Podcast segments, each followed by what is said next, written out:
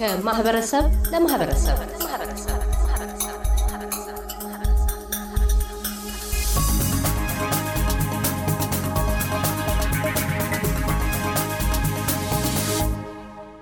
ፌብርዋሪ 6 ወይም ጥር 28 የልጃገረዶችና ሴቶችን ሰብአዊ መብቶች ጤናንና ክብርን የሚነካና የሚጎዳ ተግባር መሆኑን ግንዛቤ ለማስጨበጥ በዓለም አቀፍ ደረጃ ትኩረት ተችሮትና ታስቦ ይውላል።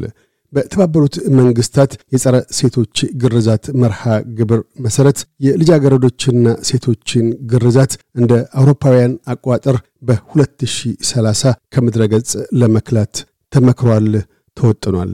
ለግብራዊነቱ ግና በአስር እጥፍ ፍጥነት መንቀሳቀስን ግድ ይላል። በ2024 በየዕለቱ ለግርዛት የተጋለጡ 12000 ሴቶች አሉና መዘዞቹ ልጃገረዶችንና ሴቶችን ለአጭርና ረጅም ጊዜያት አካላዊ ጉዳትና ስነ ልቦናዊ ድቀት የሚዳርገው የግርዛት ተግባር በአንድ አገርና ነገድ ዘንድ የተወሰነ ሳይሆን ከቶውንም ሉላዊ ነው። ወይዘሮ ውዳድ ሳሊም በሜልበርን አውስትሬልያ የሕዝብ ጤና ደህንነት አንቂ ምንም እንኳ ኢትዮጵያን ጨምሮ በአፍሪካ መካከለኛው ምስራቅና ደቡብ አሜሪካ ጎልቶና ገዝፎ ቢከሰትም ለጉዳዩ ልዩ ትኩረትና ክብደትን የሚሻውን የግርዛት ማስጨበጫ ዓለም አቀፍ ቀን ፌብርዋሪ 6 ወይም ጥር 28ን አስመልክተው ጭብጦችን ለማስጨበጥ መነሻቸውን ከፋይዳው ላይ የማድረግ አስባብም ይህ ነው። የሴቶች ግርዛት እንደምታውቀው international የሆነ ነገር ነው፣ ዓለም አቀፍ ነው። በአንድ ሀገር ብቻ አይደለም ባህሉ እየተካሄደው ወይም እየተካሄደ ያለው። ስለዚህ ዓለም አቀፍ በዓል ነው ብዬ አምናለው። February ስድስት ዋነኛው ምክንያቶች ምንድን ናቸው? ሴቶች ልጆችን የመግረዙ አስባብ ምንድን ነው? ባህላዊ ወይም ሃይማኖታዊ እንድምታ አለው? ከምን አኳያ ነው ይሄ በእነዚህ በተለያዩ ሀገራቶች እስካሁን ድረስ እየተካሄደ እየቀጠለ ያለው? መንግስታት በህግ ለማስቆም ይሞክራሉ። ለምሳሌ ኢትዮጵያ ውስጥ በደርግ ጊዜ ጀምሮ የታገደው ግን እስካሁንም ድረስ አለ። ያ የሚሆንበት ምክንያት ከምን አኳያ ነው? አው ልክ ነህ። ይሄ ባህል በፊትም እየተካሄደና አሁንም በመካሄድ ላይ ያለ ነው። በአሁኑ ጊዜ ሁለት መቶ ሚሊየን ሴቶች ይሄ ነገር የደረሰባቸው በዝች ዓለም ላይ ይገኛሉ። በየአመቱ ሶስት ሚሊየን ሴቶች በዚህ አደጋ ላይ ይገኛሉ። አሁን ስንነጋገር ማለት ነው። እና ነገሩ በጣም serious ነው። ወደ ባህሉ ትንሽ መለስ ብንል እንግዲህ በአንዳንድ ጽሁፎች እንደተመዘገበ በጣም ረጅም ጊዜ የሆነው የባህል ድርጊት ነው ይሄ ነገር እስከ ፈርኦኖች ማለትም ሰባት ሺህ አመት በላይ ማለት ነው። contemporary religion የተባሉት እስልምና፣ ክርስትና ሁለት ሺህ አመት ናቸው እና ይሄ ነገር ከነዚህ ሃይማኖቶች በፊት ይደረግ የነበረ ነገር ስለሆነ ሃይማኖት አይደለም ምክንያቱ። ሆኖም ግን እንደዚህ ስንል ለምሳሌ የጎረቤት ሀገራችን ኢንዶኔዥያዎች ለሃይማኖት ስንል ነው የምናደርገው ይላሉ። የሃይማኖት አዋቂዎች ግን ሃይማኖቱ ሴት ልጅን ግረዙ የሚል በ contemporary religion ኖች ውስጥ እንደዛ የሚል መምሪያ የለም ብለዋል። ቅድም ሲያነሱ እንደተናገሩት የዚህ አይነት አደጋ ብለዋል። የሴቶች ግርዛት በአደጋነት የገለጹበት ምን አኳያ ነው? በሴቶች አካል ላይም ሆነ ስነ ልቦና ላይ የሚያሳድረው አሉታዊ ተጽዕኖ ምንድን ነው? አደጋ የሚባልበት ምክንያት ምንም የጤና ጥቅም የለውም። ይሄ በባህል እምነት የሚደረግ ኦፕሬሽን ወይንም በተፈጥሯዊ የሴት ልጅን ብልት መቀያየር ማለት ነው። መቁረጥ፣ ማቃጠል፣ መቀነስ እነዚህን የመሳሰሉ ነገሮች ናቸው። አራት type አለው እና ይህን ነገር ማድረጉ ደግሞ የጤና ጥቅም የለውም። ለምሳሌ የወንዶችን ካየን የጤና ጥቅም አለው የወንድ ልጅ ግርዛት። ይሄ ግን ጉዳት እንጂ ጥቅም ስለሌለው ጉዳት ተብሎ ይጠራል ማለት ነው። አውስትራሊያ ውስጥ በአብዛኛው ህብረተሰብ ዘንድ የሴቶች ግርዛት የማይተገበር ቢሆንም ከአውስትራሊያ ውጭ የተለያየ ባህላዊና ሃይማኖታዊ ዝንቅነት ያላቸው ልክ እንደኛ ኢትዮጵያውያን ወይም ቅድም እንደጠቀሷቸው ከኢንዶኔዥያ ወይም ከእስያ ከመካከለኛው ምስራቅ እንደዚሁ የሚመጡ ሰዎች ይሄንን ስለሚተገብሩ ያንን ለማስቆም ሲባል ሕግ ወጥቷል። ከአመታት እስከ በርካታ ሺህ ዶላር ድረስ የሚያስቀጣ ድንጋጌ ተላልፈዋል በየስቴቶቹ። ይሄ ያስፈለገበት ምክንያት ምንድን ነው? እዚህ አገር ውስጥ አሁንም በድብቅ የሚገረዙ ሴቶች ልጆች አሉ ማለት ነው። ሕጉ የሰብአዊ መብትን የሚነካ ስለሆነ ነው ሕግ የወጣለት ማለት ነው። ሴት ልጅን መግረዝ ሴት ልጅ ሳትፈልግ እሷ ላይ አደጋ ማድረስ ማለት ነው። ለማይጠቅማት ምክንያት ማቁሰል ወይ አደጋ ማድረስ ወይ ሰውነቷ ላይ ተሰናክሎት ማድረስ። ይህም ማለት የሰብአዊ መብቷን ትነፍጋለች ማለት ነው እና የሰብአዊ መብት ነገር ሲነካ እንግዲህ በዓለም ደረጃ አስተዳዳሪዎቹ ኃላፊነት አለባቸው። ስለዚህም ነው ብዙ አገሮች ኢንግላንድን ጨምሮ አውስትራሊያን ጨምሮ ኢትዮጵያንም ጨምሮ ህግ አላቸው። ይህም ህግ የሚለው ሴት ልጅን የገረዘ ለመገረዝ የተባበረ ገራዢውን ያፈላለገ ውጭ ሀገር ያስገረዘ ሁሉም አንድ ላይ ወንጀለኞች ናቸው። ይህን አይነት ወንጀል የፈጸመ ሰው ደግሞ እስከ አስራ አምስት ዓመት ድረስ እስራት ይቀጣል ይላል የአውስትራሊያኑ ህግ። ምክንያት ወሱ ነው። ሌላው አንዱ የሚነገረው ወላጆች በተለይም ከዚህ ከመድብለ ባህል ወይም መልቲካልቸራል ከሆነ ማህበረሰብ ውስጥ ያሉ አብዛኛው ይሄ ግርዛቱ የሚመለከታቸው ባህላዊም ሆነ በሃይማኖት በፈለገው ፈረጃዎት ከሚያደርጉት ሰዎች ወይም ማህበረሰብ አካባቢ ይሄኛው ስለሆነ እዚህ ሀገር ውስጥ ክልክል ስለሆነ አገር ቤት ወስደው ኢትዮጵያውያን ጨምሮ እዛ አስገርዘው ወደዚህ የሚመጡ አሉ። እንደዚህ አይነቱን ነገር መቆጣጠር በምን መልክ ይቻላል? ሀሳቢ ነቱስ በተለይ በልጆች ላይ የሚያሳድረው ቅድም እንዳሉት የወንዶች የጤና አቅም አለው፣ የሴቶች ግን ጉዳት አለ ብለዋል። ና ጉዳቱ ምንድን ነው? ከጤና አኳያ ከስነ ልቦናስ አኳያ ምን አይነት ተጽዕኖ ያሳድራል? ብዙ ተጽዕኖዎች አሉት። ከዚያም በፊት ከጠየቀኝ ጥያቄዎች እስቲ አንዳንዱን ለመመለስ ልሞክር። አንደኛ risk ኡን ስናየው ሶስት ሚሊየን ሴቶች ወይንም ሴት ጾታ ያላቸው አደጋ ላይ ናቸው ብለናል እና ይህ ነገር አሁንም risk ኡ አለ ወይ ላልከኝ፣ አዎን አለ። ለምሳሌ ኢንግላንድ ውስጥ አንዲት ሶማሌ ሴት በ school holiday ጊዜ ከእናቶች ከሶማሊያ አምጥተዋት ወደ ሀያ የሚሆኑ ህጻናትን ገረዘች። እዛው ሳይወጡ ልጆቹ ማለት ነው።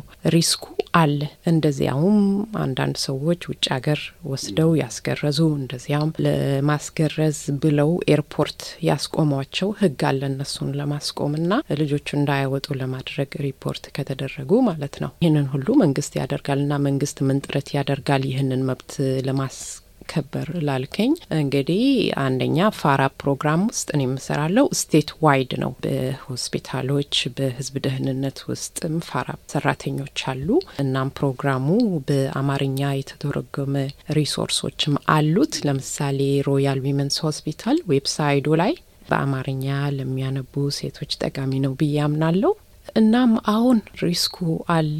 ወደ ጉዳቱ ዝርዝር ብንመለስ የአጭር ጊዜ ጉዳትና የረጅም ጊዜ ጉዳት አለው። ይሄኛው በ World Health Organization ስርም በዝርዝር ተጽፏል። በጉግል ስም available ነው። አንደኛ የመድማት የመቁሰል ቁስል ያለመዳን ገረዙ ህጻናቶች ማለት ነው። ከዚያ በኋላ ኢንፌክሽን ማድረግ አቆራረጡ ላይ ለምሳሌ ያለ ማደንጀዣ ሲቆርጧቸው maybe ያለ ቦታ መቆረጥና ደም መቆም እምቢ ማለት እስከ መሞት ድረስ መድረስ እነዚህ ጥቂቶቹ ናቸው ለአጭር ጊዜ ጉዳት ላልናቸው ነገሮች ማለት የረጅም ጊዜ ጉዳት ደግሞ scar tissue የሚባል ወይንም ሰውነት ላይ እንደ ጠባሳ የጠነከረ የሰውነት አካል ሆኖ ሊቆይ ይችላል።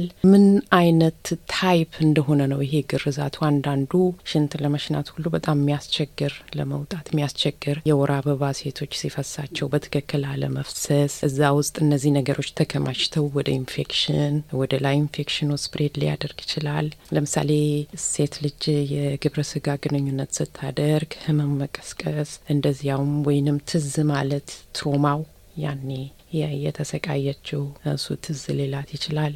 ለምሳሌ አንዳንድ ሴቶች በጭራሽ ሲያገቡ ግንኙነት ማድረግ አይችሉም። ምክንያቱም ተሰፍቷል፣ ሙሉ በሙሉ መንገድ የለውም። ለአስፈላጊ ላልሆነ ኦፕሬሽን መቅረብ እሱን ለመክፈት ነዛ ነዛ። በተጨማሪ ሌላ እሱ አካባቢ ያሉ የሰውነት አካሎች ላይ ጉዳት መድረስ እሱ አለ። ዝርዝሩ ከዚህም ይበልጣል። እነዚህ አንዳንዶቹ ናቸው። አውስትራሊያንና ኒውዚላንድ gynecologist በ publish ባደረገው መጽሐፍ ላይም አንዳንድ ጉዳቶቹ እዛ ላይም ተመዝግበዋል እና ጉዳቱ ምንም ጥርጥር የለውም ማለት ነው። በቀደም እንዳነሱት በግል ውይይታችን ላይ ሲናገሩ በተለይ ከወሲብ ጋር በተያያዘ መልኩ አንዱ በዛ ብቻ ሳይወሰን አመኔታን ወይም ትረስት የማሳደር በሌላ ሰው ላይ እና በፍቅር ግንኙነታቸው ላይ ሁሉ ተጽዕኖ ሊያሳድር ይችላል። ምክንያቱም የሚያምኗቸው ወላጆቻቸው አሳልፈው ለእንደዚህ አይነት ነገር አጋልጠዋቸው በሕጻነታቸው አእምሮ ውስጥ የሚቀመጠው ያ ስቃይ አለ። አሁንም ቅድም አንስተውታል። ልክ ወሲብ ሊፈጽሙ ሲሉ ያ ነገር ይታወሳቸዋል እና የስሜት መታወክ ይፈጥራል። ያ ደግሞ ባልና ሚስት መካከል የሚኖረውን የፍቅር ግንኙነት ላሻከረው ጭራሽም ወደ ሌሎች ነገሮችም ሊመራ ይችላል እና ይሄንን ቀደም ሲል አንስተዋል እና የስነ ልቦናዊ ተጽዕኖ ከወሲብም አልፎ ሌላ ቀርቶ ሰውን እንኳን እስከ አለማመን ትረስት አለማሳደር ወይም አመኔታን አለማሳደር ድረስ ሊያደርስ ይችላል እና ይሄንን አስመልክቶ ጉዳቱ ከፍ ያለ መሆኑን በዚህ አጋጣሚ እዚህ ላሉ ሆነ በሌላውም ዓለም ሆነው ለሚያደምጡ ወላጆች መልክቶ ምንድን ነው? በእውነት psychological ጉዳት አለው እንዳልከው በ torture ና trauma አካባቢ ካየነው። ምንም እንኳን area of expertise ባይሆንም አንዳንድ የተጻፉ ስነ ጽሁፎች አሉ እና ልጆች ስናሳድጋቸው ትሮማቲክ ነገር ከደረሰባቸው ማለት ነው እሱ ከሌላ ሰው ጋር ያላቸውን እምነት ያሰናክለዋል ማለት ነው። ማለትም ይፈራሉ፣ አንድ ሰው ሊጎዳኝ ይችላል በሚል ማለት ነው። እና ሴት ህጻናት ደግሞ የዚህ አይነት ነገር ሲደርስባቸው በዚያን ጊዜ እናትና አባታቸው ፈቅደው ማንም የሚከላከልላቸው ሰው እንዳልኖረ ነው የሚሰማቸው ነው። በጣም የሚወዷቸው ሰዎች እነሱን ጉዳት ሊከላከሉላቸው የሚገቡ ሰዎች ይህንን ሲፈቅዱ ልጆች ላይ ከፍተኛ ተጽዕኖ አለው እና ስናድግም ያ ነገር ማለት ነው resolve ካላደረግነው በጭንቅላታችን የሰው ልጅ መቼም የመዳንና የደረሰበትን torture ም ሆነ trauma እሱን ለመዳን potential አለው። የሰው ልጅ ያልዳንን ከሆነና ያ ነገር የሚከተለን ከሆነ በእርግጥ አንድ ሰው እንዲቀርበን ማድረጉ ራሱ በጣም ከባድ ይሆናል ማለት ነው። ምክንያቱም ይህ ሰው ሊጎዳኝ ይችላል የሚል ፍርሃት ውስጣችን ይፈጥርብናል ማለት ነው። ፌብሩዋሪ ስድስት በዓለም አቀፍ ደረጃ ይህንን ግንዛቤ ለማስጨበጥ በመላው ዓለም ታስቦ ይውላል። አውስትራሊያ ውስጥ በምን መልኩ ነው ታስቦ የሚውለው? በምን መልክ ነው? ምን አይነት ፕሮግራሞች አሉ? ይህንን ግንዛቤ ለማስጨበጥ ያዘጋጀዋቸው እርሶም የሚሳተፉባቸው በእንደዚህ አይነት ፕሮግራሞች ላይስ ለመገኘት የሚፈልጉ ወይም መገኘት ባይችሉ እንኳን መረጃዎችን ለማግኘት የሚሹ ካሉ በምን መልክ ማግኘት ይችላሉ? social media poster ኦች፣ sticker ኦች አሉ። ይህንን የንቃተ ሕሊናን ከፍ እንዲያደርግ ማለት ነው።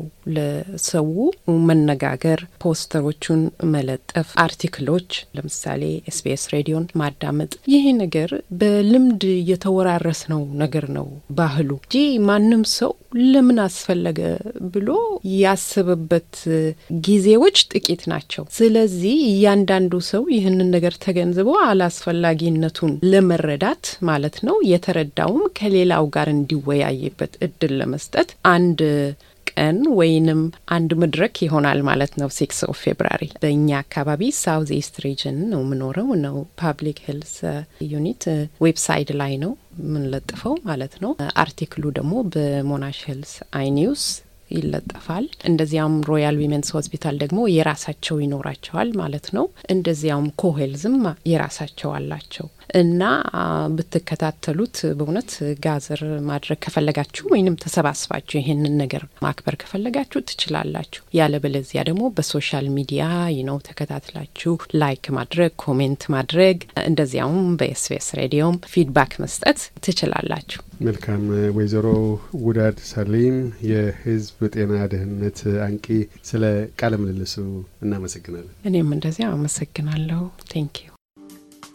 እያደመጡ የነበረው የኤስቢኤስ አማርኛ ፕሮግራምን ነበር። የፕሮግራሙን ቀጥታ ስርጭት ሰኞና አርብ ምሽቶች ያድምጡ። እንዲሁም ድረገጻችንን በመጎብኘት On Demand እና በኤስቢኤስ mobile app ማድመጥ ይችላሉ። ድረገጻችንን ኤስቢኤስ ዶት ኮም ዶት ኤዩ አምሃሪክን ይጎብኙ።